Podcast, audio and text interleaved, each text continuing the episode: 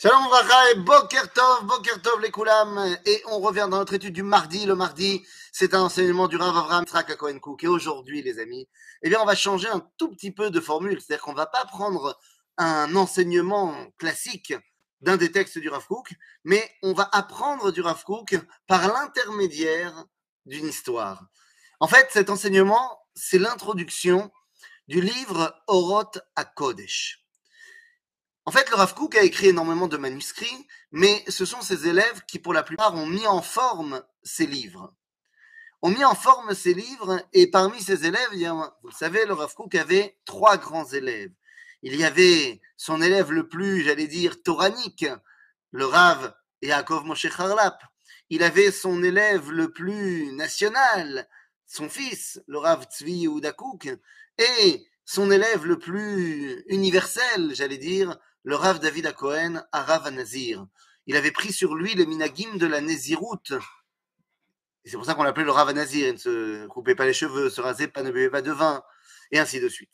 Et donc, c'est le Rav Nazir qui va prendre sur lui de mettre en forme le livre Oroth à Kodesh. D'abord, euh, je pourrais dire tout simplement que lorsque le Nazir a présenté au Rav Kook la première version de Oroth à Kodesh, le Rav l'a lu et il a dit ah bah oui, là je comprends ce que j'ai voulu dire. C'est-à-dire quoi? C'est-à-dire que des fois le Rav Kook, comme tous les grands rabbinim, la Torah, la Torah qui transite parmi eux n'est pas la leur. Ils ont reçu cette Torah de leur maître, qu'ils l'ont reçu de leur maître, qu'ils l'ont reçu de Moshe Rabbeinu et d'Akadosh Baruch En d'autres termes, le Rav n'est qu'un tuyau qui fait passer l'enseignement. Et donc des fois, il ne se rend pas compte de ce qu'il est en train de dire. Qui va pouvoir dévoiler véritablement la parole du Rav? Eh bien son élève. C'est son élève qui, avec ce qu'il a compris de l'enseignement de son Rav, peut dévoiler ce que le Rav avait à dire. Et donc, le Rav Kook va dire au Nazir, Iné, je me dévoile. Et dans cette introduction, le Rav Nazir va raconter sa rencontre avec le Rav Kook. Et là, c'est une histoire extraordinaire. Le Rav Nazir est plein de questionnements sur sa façon d'étudier.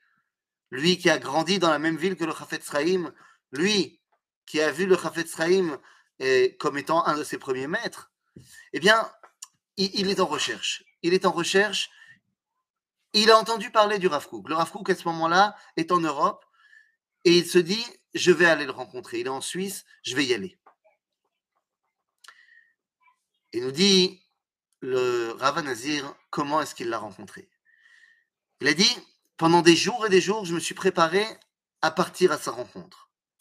Et finalement, eh bien, un beau matin, après avoir traversé les eaux du Rhin, eh bien, je me suis trempé dans les eaux du Rhin, dans le Mikvé, et je me suis préparé dans mon chemin vers le Rave.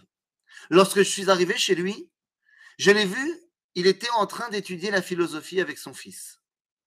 Je me suis assis, j'ai été accueilli et j'ai écouté. Mais dit le Rav Nazir, j'ai un grand problème parce qu'à la fin de ma journée, j'ai été très déçu. Je me suis rendu compte que, bah, en philosophie, j'étais meilleur qu'eux. Je me suis rendu compte que leur discussion n'était pas forcément. Bah, elle était intéressante, mais elle n'était pas forcément folle-folle. Et je me suis dit, quoi, c'est ça le Rav qu'on m'avait vanté, qu'on m'avait présenté? Il raconte que lorsqu'il euh, voulait rentrer chez lui, il était trop tard, donc il, a dormi là-bas. Et il dit al Mishkavi lo Libi. J'étais tellement perturbé. Quoi, c'était ça qu'on m'avait, on m'avait tellement raconté sur le Rav Et là, je me suis rendu compte que finalement, bah, j'ai été déçu. il se dit, bon, tant pis, demain matin, à la première heure, je rentrerai chez moi. Et il dit, le matin, j'ai été réveillé. Par quoi? Pas par le, le chant du coq, mais j'ai été réveillé par le chant des birkot à Shachar, des brachot du matin du Rav Ah non, le Rav ne faisait pas ses brachot comme vous et moi. Non. Dit le Ravanazir, j'ai été réveillé par un nigun Elion, par une mélodie, un air qui venait de là-haut.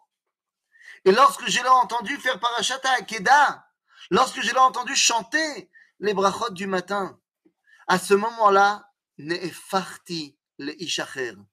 Je suis devenu quelqu'un d'autre. Veyoter me'asher pilalti matzati. Et plus que devoir rechercher, ça y est, j'ai trouvé. Matsati li Rav. J'ai trouvé mon maître. Le Rav Kook a ouvert sa Neshama le matin dans sa tfila. Et c'est à ce moment-là que deux Neshamot se sont connectés. La force de la tefila, c'est le moment où l'intellect se met de côté pour laisser la place à la Neshama de s'exprimer. On étudie la tefila avant de prier. Et ça, c'est la tête qui marche. Mais lorsqu'on se met à prier, lorsque la tefila s'ouvre, c'est la Neshama qui s'ouvre totalement sur notre être. Et à ce moment-là, celui qui est à côté de nous a une Neshama ouverte, eh bien, il peut se connecter.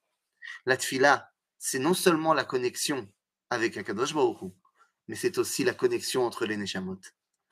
À bientôt, les amis.